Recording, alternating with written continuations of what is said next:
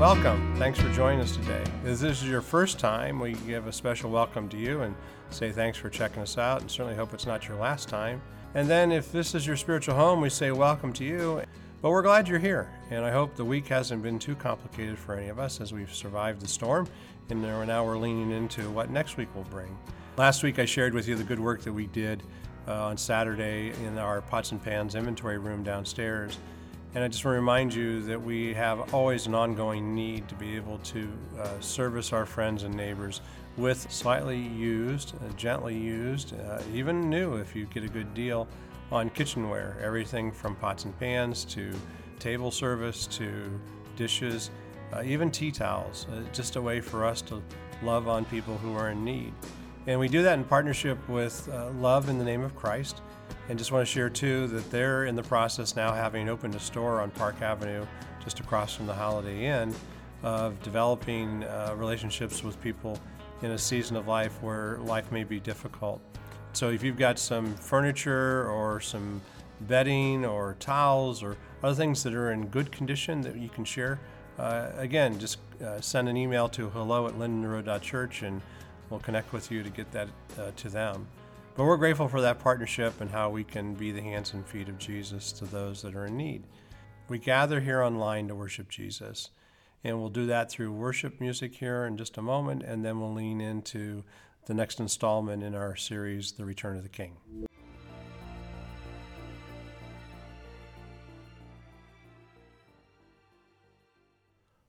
One of the best days of my life was the day that Melinda said that she would be my wife. Another best day was when we became parents, not just the first time or second time, but the third time. What a joy it is, an amazing day those days are. If we had time, I'd love to sit down and ask you to tell me about some of your personal best days. They probably would include the day that you made a profession of faith to believe in Jesus Christ as your Lord. It could be the day that you graduated from high school or college, and the day you got married, and if you are, the days your children were born and if you have any. What I want to talk to you about today, though, is that your best days are all ahead of you. God's word is pretty clear in saying to us as His people that our best days are in our future. Uh, they're recorded in the last chapters of this final book in the New Testament called the Book of Revelation. And that's what we wanted to walk through together today, is just looking at those best days. Last week we looked at what the Bible has to say about uh, some of the worst days for the people of, uh, that are on planet Earth.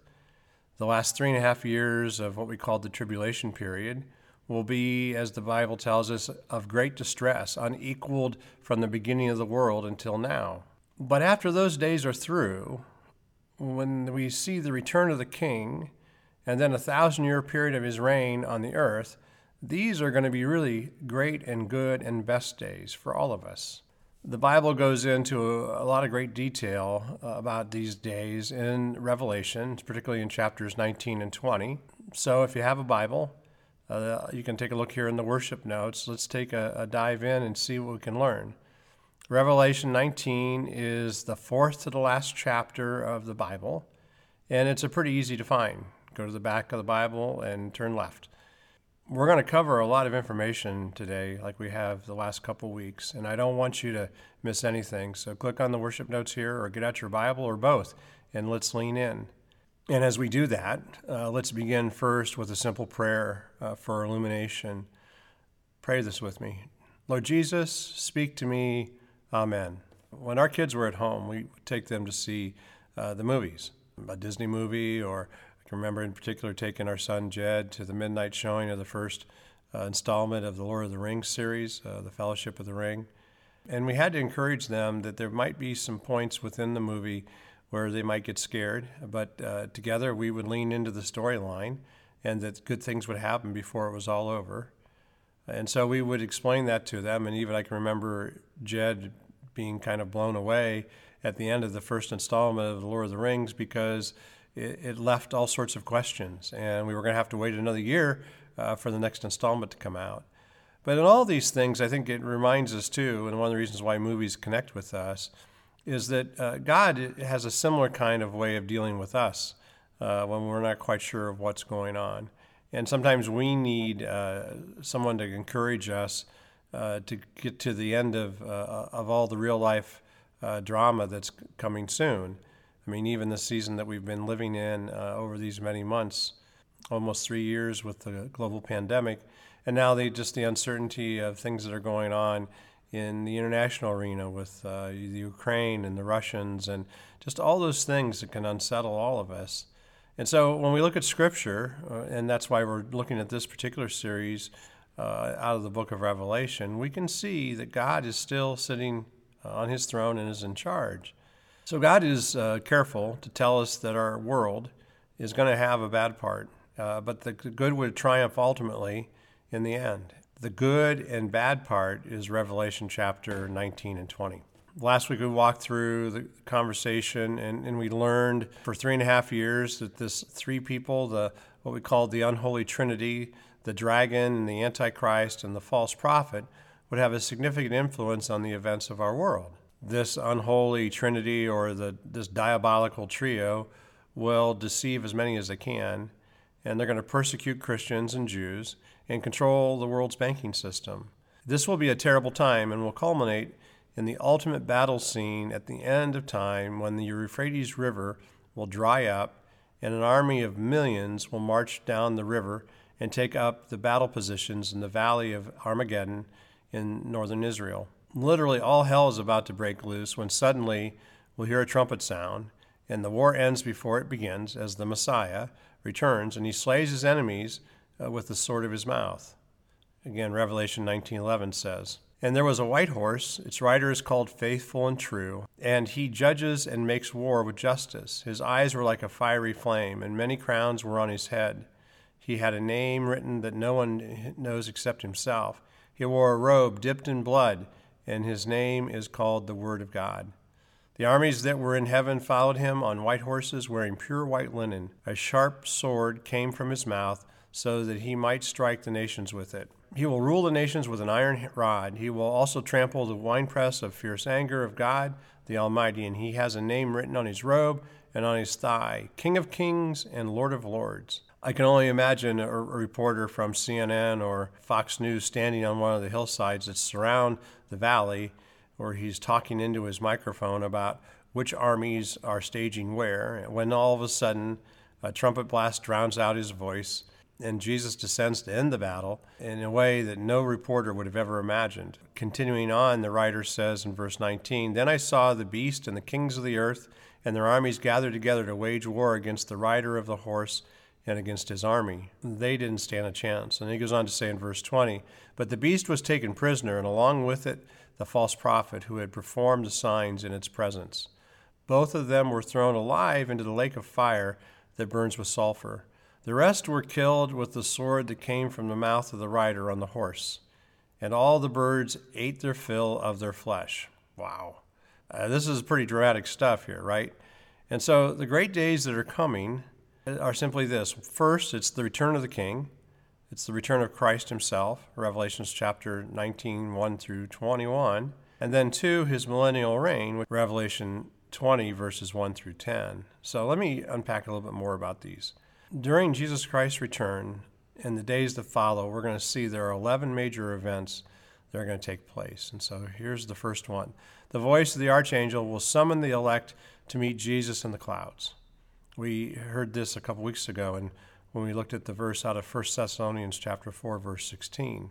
This was what was called the first resurrection. It's the great resurrection of those that are righteous in Christ. And then in the same moment, the angel will summon birds to clean up the mess that's about to occur. That's uh, verse uh, 17 of chapter 19. Seriously, take a look at this. An angel standing in the sun called out in a loud voice, saying to all the birds flying high overhead, Come, gather together for the great supper of God, so that you may eat the flesh of kings, the flesh of the mighty, and the flesh of horses and of their riders, and the flesh of every one, both free and slave, great and small. That's verses 17 and 18. One of the worst things about a battle is the cleaning up of the carnage afterwards, right? Uh, but God's going to take care of that. Then the third thing that happens is that the Antichrist and the false prophet will be thrown into the lake of fire. That's verse 20 of chapter 19. The Antichrist is the beast from the sea, and we learned about him last week. The false prophet is the beast from the land. And we know this that the lake of fire is eternal hell. Right now, there is a temporary heaven where all the saints who've died are abiding until this moment. And there is a temporary hell called Hades. The permanent hell is called Gehenna in Scripture. The Antichrist and the false prophet will be the first to enter Gehenna. It's a lake of fire that constantly burns uh, without consuming. It's the eternal place of the absence of God. And since God is all good and all loving and all joyful and all hopeful, when you remove these things absolutely, there's nothing but sorrow and pain and loneliness and regret. We know that the absence of light is darkness, right? So the absence of beauty is tragedy. And this is why God has done so much to redeem as many as possible. He wants no one to experience his absence. But because he loved us enough to give us free will, he will not overpower our free will. Anyone who chooses to spend eternity without God will spend eternity without God and without all his accompanying attributes. As the two beasts are being imprisoned in hell, the fourth action that takes place is the armies of the Antichrist will be destroyed by Jesus' words. That's verse 21. He won't have to lift a finger. Just as he spoke the world into existence, he will speak the end of these armies. And then the final verse of chapter 19 says, The rest were killed with the sword that came from the mouth of the rider on the horse, and all the birds ate the fill of their flesh. So the fifth action on the day of Jesus' return is God's avian cleanup crew will clear the battlefield. That's uh, the last part of verse 21 there. Now, then, chapter 20 opens with uh, the demise of Satan. And again, our friend the Apostle John says, then I saw an angel coming down from heaven, holding the key to the abyss and a great chain in his hand. Now, you may have heard this word abyss before. Uh, if we look in the Gospel of Luke, chapter 8, Jesus uh, casts out the demons of the man on the Sea of Galilee, and they beg him not to send them into the abyss. Now, our biblical scholars and theologians believe that the abyss is a limitless pit where it feels you're perpetually falling but you never hit the ground. So Satan will be bound and cast into the abyss. In verse 2 here, he says, He seized the dragon, the ancient serpent who is the devil and Satan, and bound him for a thousand years.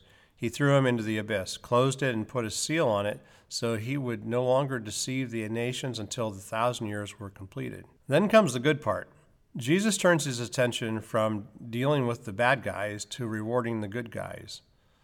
So that starting on that very day, our seventh event is this that the martyrs and believers will reign with Christ. It's verse 4 of chapter 20. Look at this. Then I saw thrones and people seated on them who were given authority to judge. I also saw the souls of those who had been beheaded because of their testimony about Jesus and because of the Word of God, who had not worshipped the beast or his image, and who had not accepted the mark on their foreheads or their hands. So, just like financial giving, God always returns more to us than we give to Him. Those who've given their lives for His cause will receive thrones to reign on. And also, those who are faithful to follow Him and resist worshiping the beast will also reign with Him. And then look at the rest of the verse. He says, They came to life and reigned with Christ for a thousand years. For how long? a thousand years. Now, we looked at this a couple weeks ago, but to remind you that the word 1,000 years in, in the Latin is millennium. So Christians call this the final thousand years of planet Earth, the millennium. It's an incredible time that I want to unpack a little bit more for us. Again, the Apostle John says, All the saints and martyrs, they came to life and reigned with Christ for a thousand years. The rest of the dead did not come to life until the thousand years were completed. Is verses 4 and 5 of chapter 20. And then he says, This is the first resurrection, verse uh, 5. There are two resurrections at the end of time. The first is the resurrection of the righteous. They are raised from the dead to reign with Christ on earth for a thousand years. The second resurrection is the resurrection of the unrighteous unto eternal damnation.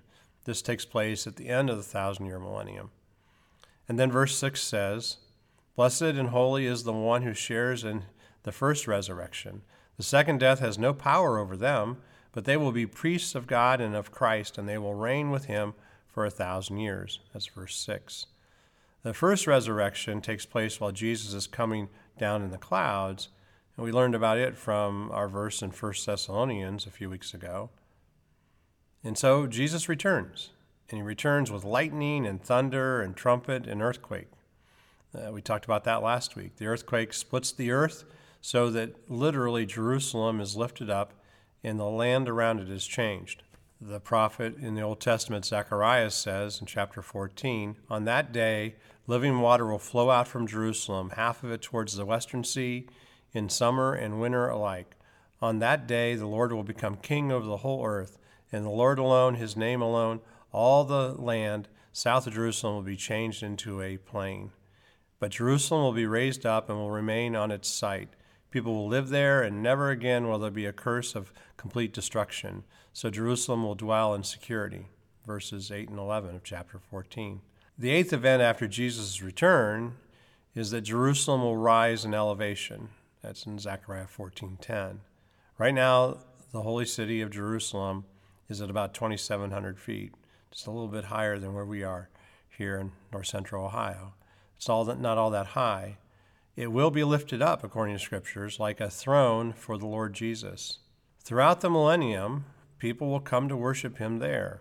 The prophet Zechariah continues Then all the survivors from the nations that came against Jerusalem will go up year after year to worship the King, the Lord of armies, and to celebrate the festival of shelters. Just so you know, the festival of shelters is also called the festival of booths. It's an Old Testament practice, and it commemorates Israel's exodus from Egypt.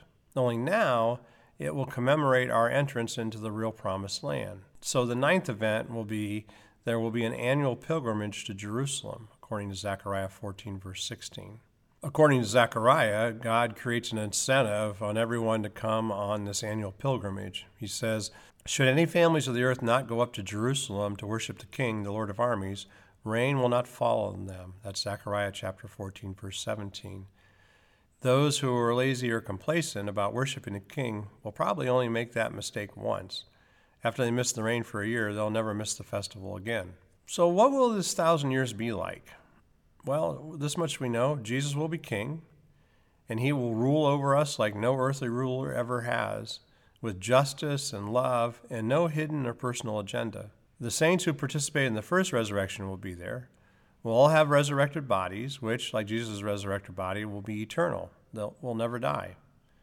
And like Jesus after his resurrection, we're going to be able to eat, and I'm guessing to be able to walk through walls and, and to cover large distances in a very uh, little time. There will also be unredeemed people there, those who survived the Battle of Armageddon, probably because they weren't in the Valley of Armageddon when Jesus returned those will be the ones who are reluctant to come to worship him on this annual pilgrimage, probably. The Bible has several passages that describe what life will be like during this thousand year reign of Jesus Christ. Here's one The wolf will dwell with the lamb, and the leopard will lie down with the goat. The calf, the young lion, and the fatted calf will be together, and a child will lead them. The cow and the bear will graze, their young ones will be de- lie down together, and the lion will eat straw like cattle. An infant will play beside the cobra's pit, and a toddler will put his hand into the snake's den. There will be peace so thorough that the predators will no longer eat prey. Verse 9 says, They will not harm or destroy each other or my entire holy mountain, for the land will be as full of the knowledge of the Lord as the sea is filled with water. That's Isaiah chapter 11, verses 6 through 9. And then the prophet Isaiah goes on in chapter 65 and says, People will build houses and live in them. They will plant vineyards and eat their fruit. They will not build and others live in them. They will not plant and others eat. For my people's lives will be like the lifetime of a tree. My chosen ones will fully enjoy the work of their hands. They will not labor without success or bear children destined for disaster, for they will be a people blessed by the Lord along with their descendants. Even before they call, I will answer. While they are still speaking, I will hear. The wolf and the lamb will feed together, and the lion will eat straw like cattle, but the serpent's food will be dust. They will not do what is evil or destroy on my entire holy mountain, says the Lord. It's verses 21 through 25 of chapter 65 of Isaiah. Work will be meaningful. People, it says, will live in harmony, and that's to last for 10 centuries. Right now, you can experience what it's like to live a righteous life, should you choose to live a righteous life, and you can experience what it's like to have a righteous family, should your family choose to live righteously. But during the millennium, we'll experience what it's like to have a righteous government because Jesus will be our governor, our king. Again, the prophet Isaiah says, The government will be upon his shoulders, and he will be called Wonderful Counselor, Mighty God, Eternal Father, Prince of Peace. The dominion will be vast, and its prosperity will never end. He will reign on the throne of David and over his kingdom to establish and sustain it with justice and righteousness from now on and forever. That's Isaiah chapter 9, verses 6 through 7. And then God's going to do something that I don't really understand. And maybe it's because his love is so vast, he refuses to give up on anyone. And then in Revelation chapter 7, it says, When the thousand years are completed, Satan will be released from his prison. Now, the Bible doesn't say why God does this. Maybe because of his compassion, maybe because there must someday be a final reckoning for all who do not trust in the Lord, and this reckoning comes when Satan is released. The full passage says this When the thousand years are completed, Satan will be released from his prison and will go out to deceive the nations at the four corners of the earth, Gog and Magog, to gather them for battle. Their number is like the sand of the sea. So there will be a lot of people alive during the millennium who are not Christ followers. Verse 9 of chapter 20 says, They came up across the breadth of the earth and surrounded the encampment of the saints, the beloved city. It's interesting here that the millennium ends in a rebellion by all the non believers, led by Satan once again. So, our tenth event here is that after a thousand years, Satan will be released and he will lead a rebellion. One would think that Satan would have learned his lesson because Jesus is unbeatable. The story of this phase of the planet Earth ends with this Then fire came down from heaven and consumed them. The devil who deceived them was thrown into the lake of fire and sulfur where the beast and the false prophets are, and they will be tormented day and night forever and ever. That's Revelation chapter 20, verse 10. So finally, Satan will be thrown into the lake of fire. And then our final event, number 11, Satan will be thrown into the lake of fire. Then comes the, what the Bible calls the great white throne judgment, the judgment that separates the sheep from the goats. And then comes the, what's called the Bema seat judgment. That's the reward ceremony for each believer. Immediately following that will be the new creation. And we're going to look at that next week as we wrap up. So you don't want to miss it. The new creation is the new heavens and the new earth, which is going to replace our current earth and become our eternal home. My friends, blessed and holy are all those who share in the first resurrection, the scripture tells us.